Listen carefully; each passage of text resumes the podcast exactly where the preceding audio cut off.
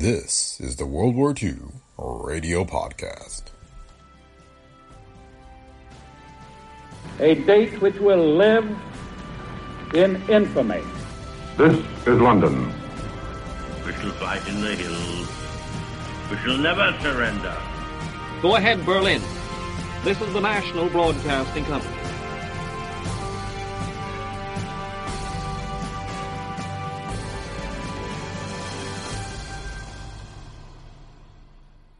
Welcome to the World War II Radio Podcast.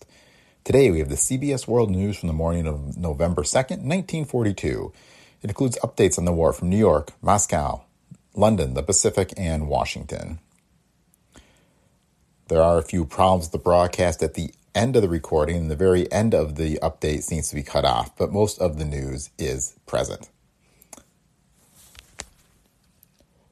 The World War II Radio Podcast is a Brick Pickle Media production. If you like the show, please leave feedback on Apple Podcasts, Spotify, or wherever you listen. And be sure to visit our website at brickpicklemedia.com slash podcast, where you can find links to past episodes as well as the books featured in our podcasts. So thanks for listening. Enjoy, enjoy today's episode of the World War II Radio Podcast. CBS World News brings you the early morning reports of its correspondents at home and abroad. And here are the highlights the biggest news received up to 8 a.m. Eastern Wartime, Monday, November 2nd. Big Jap fleet withdraws from southern Solomons after battering by our sea and air forces. MacArthur's bombers sink or damage seven more enemy ships in new attack. British Imperials trap Axis forces at Mediterranean end of desert line. Russians gain in Stalingrad counterattacks and hold in the Central Caucasus. And now here is Jay Sims. Before calling in Washington, here are the latest details on the fighting in Egypt. The latest communique from Cairo confirms earlier reports that an Axis unit has been trapped in the western desert. The enemy force, consisting of both infantry and tank groups, is reported to number several thousand men. The pocket is at the northern end of the Alamein line, next to the Mediterranean. At first, British troops cut in behind the enemy lines and encircled infantry forces. Then, Axis tanks broke through to join the trapped units. No attempt to break out was made in daylight yesterday.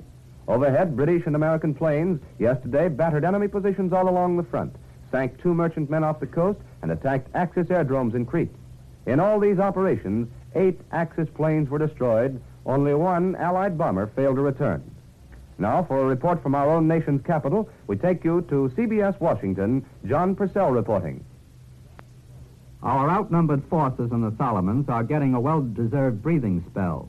For the time being, at least, the pressure is off, and the withdrawal of the enemy fleet has given our surface units a chance to aid the Marines and Army troops by bombarding enemy land forces on the north shore of Guadalcanal. Last night, the Navy gave more details on the great naval air battle which started October 26th, northeast of Guadalcanal. The latest report now lists hits on two enemy carriers, three cruisers, and two battleships. Our losses have not yet been added up, but so far include the loss of a destroyer and a carrier and damage to several vessels. An Associated Press dispatch from the South Pacific quotes an American pilot as saying that aerial bombs had completely smashed the flight deck of a big enemy carrier. He said she appeared to be sinking when last seen. Since August the 7th, when the Marines took over Guadalcanal, 12 Jap ships have been sunk, three probably sunk, and 61 damaged. American losses, as reported to this date, are 16 ships sunk and an unidentified number damaged. The administration has gained a powerful ally in its fight to remove congressional restrictions on the training of teenage boys. Last night, the American Legion pledged its full support to defeat of the Senate amendment requiring a year's training before 18 and 19 year olds can be sent overseas for combat duty. The Legion's support will be warmly welcomed by military leaders. Probably no other organization in the country packs as much prestige in congressional circles. There's no doubt that a reversal of the Senate's attitude would ease the minds of our military authorities. They consider the pending legislation as one of the greatest stumbling blocks to the formation of a winning army. In a radio address over this network, Roane Waring, national commander of the Legion, declared that the Veterans Organization would exert all the pressure it could on Congress. He asked Legionnaires and other citizens as well to let Congress know that the country expected passage of the new draft bill without any strings attached to it. Waring declared that the Army has a definite schedule to follow, but at that, if the year's training proposal is carried out, older men would have to be inducted. The result, he said, would be a less efficient Army and disorganization of our vital war industries. This is John Purcell in Washington, returning you to CBS in New York. Back in New York, we hear next from the Soviet capital. We take you to CBS Moscow, Walter Kerr reporting.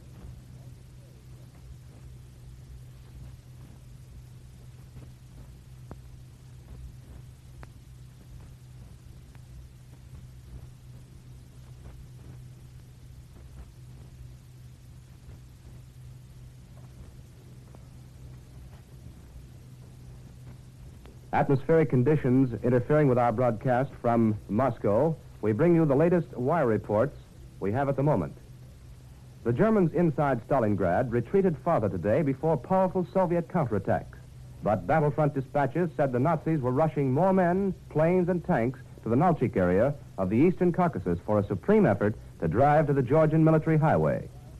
The Soviet noon communique said four German tanks were blown up and 12 trucks loaded with troops and supplies destroyed in the Nalchik area and acknowledged no new enemy advance. The Germans, however, drove a wedge into defense positions around Nalchik yesterday, their fifth gain since the middle of last week, and all dispatches emphasized the danger of a breakthrough. As for Stalingrad, the Germans appeared to be on the defensive on almost all sectors, inside the city, northwest of it, and south of it. Ferocious attacks that last week had threatened to rip through a northern industrial section of Stalingrad to the Volga had dwindled to nothing. And the Russians, taking advantage of the weakening Germans, have been counterattacking for two days. In the Stalingrad area, Soviet troops on various sectors counterattacked and dislodged the Germans from a number of fortified buildings, the noon communique said. A Soviet unit in a fierce battle wiped out 250. Stalingrad defenders display exemplary courage and initiative. A few men in a field kitchen held out until aid arrived and threw back the enemy. One sniper accounted for 58 Germans. Northwest of Stalingrad, a Soviet patrol drove into a fortified zone, destroyed seven blockhouses and three dugouts, and wiped out 200 men. The Germans have been on the defensive northwest of Stalingrad for more than two months, since Marshal Semyon Timoshenko opened a relief offensive there. South of Stalingrad, the Russians occupied the forward line of German defenses yesterday. They were consolidating their gains today, and the Germans were on the defensive. With winter not far away, the Germans were trying to drive from the Nalchik area to Ordzhonikidze, 50 miles away, terminus of the Georgian military road which leads over the Caucasus Mountains to Transcaucasia. The weather in Transcaucasia is comparatively mild all winter, and the Germans might pursue their long-delayed campaign for Baku and Batum salvaging a fraction of Adolf Hitler's 1942 plans. And that's the news from Moscow. Now, for the latest news from the British capital, we take you to CBS London. Bill Downs reporting. Military analysts in London regard the first phase of the Battle of Egypt successfully completed. But military opinion here is not yet claiming anything like a decisive victory for the British Eighth Army. The initial British successes on the Alamein front have gone according to plan. By using the most difficult tactic of modern warfare, the frontal assault, the British Tommy has acquitted himself well. Even the Germans are admitting that. But this is the beginning of the second week of the Egyptian offensive, and so far the battle has been a hard, yard-by-yard advance. A lot of German and Italian blood has been spilled in defending those yards of Egyptian desert, and a lot of British, fighting French, and Greek blood has been sacrificed in driving the Allied wedge into the Axis battle line. The British expect and are willing to make more sacrifices in this Battle of North Af Africa. As yet, there has been no major clash between the Allied and Axis armor. The belief here, expressed by such authoritative observers as the Daily Telegraph military analyst, is that the first big battle between Rommel's panzers and General Alexander's tank units will occur this week. The German radio is claiming that this battle already is underway, but thus far there has been no confirmation of it from Cairo or London. When this major tank battle occurs, its result might well determine the success or failure of the whole Allied drive in North Africa. In many ways, the Egyptian battle has been a very strange one. Particularly has it been strange from the point of view of enemy propaganda. The German and Italian propaganda machines have been grinding out some pretty crude stuff. For example, when the British offensive started, the Nazi radio began talking about the overwhelming superiority of the Allied armies in Egypt Once they even claimed that one million men and a thousand tanks were being thrown against the short Alamein front. The Italian radio also has given out with a similar line of talk. Italian radio announcers continually speak of the British avalanche in Egypt. And it is the Axis and not the Allies who have revealed commando raids on behind the lines positions, such as the one Berlin radio claimed was made near Mersa Matruh over the weekend. Some observers in London take the view that such propaganda from Germany and Italy is the Axis way of preparing their people for German and Italian reverses in Egypt. If this is true, and I say if, the more such talk that comes from the enemy, the better.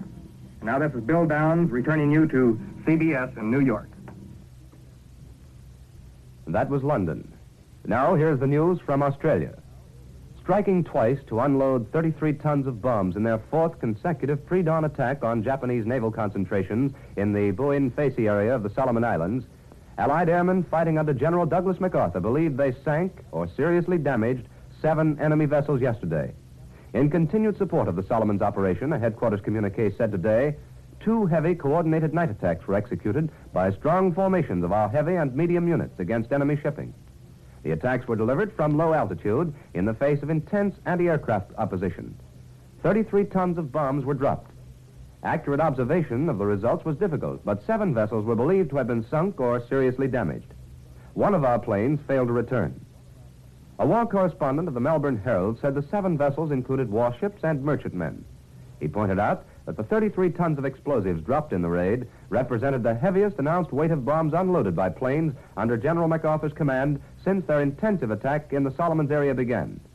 Results of the previous raids on the area, 300 to 350 miles northwest of Guadalcanal, as announced in previous communiques, were Thursday, direct hit on one vessel and four others were straddled by bombs. None of the vessels was identified. Friday, a wave of heavy bombers scored two hits on a heavy cruiser or battleship and placed other bombs very close to a light cruiser and an airplane carrier, probably causing extensive damage. A second wave of attackers, medium bombers, hit a heavy cruiser or battleship with a 500 pound bomb. The third wave, also of heavy bombers, hit and set ablaze an unidentified vessel and scored two possible hits on a destroyer. Saturday, heavy bombers scored direct hits on a heavy cruiser which blew up. A light cruiser was severely damaged. A direct hit was scored on a merchantman, and other vessels were believed damaged by near misses. No total was given for the explosives dropped in the first of the four pre-dawn raids, but in the second night, the weight was 27 tons, and the third night, 18 tons. Meanwhile, interrupting the Allies' long period of virtually uncontested mastery of the air over New Guinea, 20 Zero fighters yesterday challenged a strong formation of A-20 Douglas Havocs en route to Lae with an escort of Curtiss P-40s. In a running fight which started near Lae and continued to a point south of the gap over the Owen Stanley mountain range, Allied airmen down three Zeros for the loss of one P-40. The mounting intensity of aerial activity over New Guinea had been heralded yesterday by a flight of B-25 medium bombers, which dropped 10 tons of missiles on runways, dispersal bays, and supply dumps. And that's the news from Australia. Turkey's President Inonu has warned that his country is in danger of being attacked. He doesn't say who's likely to do the attacking, but he does stress this. With the war spreading over every quarter of the globe, one begins to understand that political institutions founded on domination by a single power cannot be maintained. That statement is interpreted as applying to the Axis.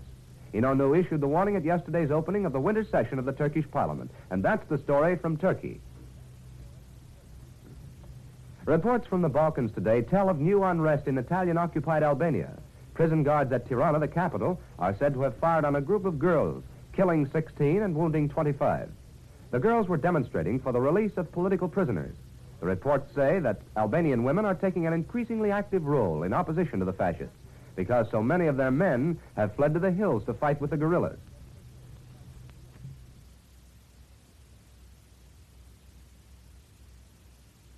He was a spinster, but hardly sarcastic.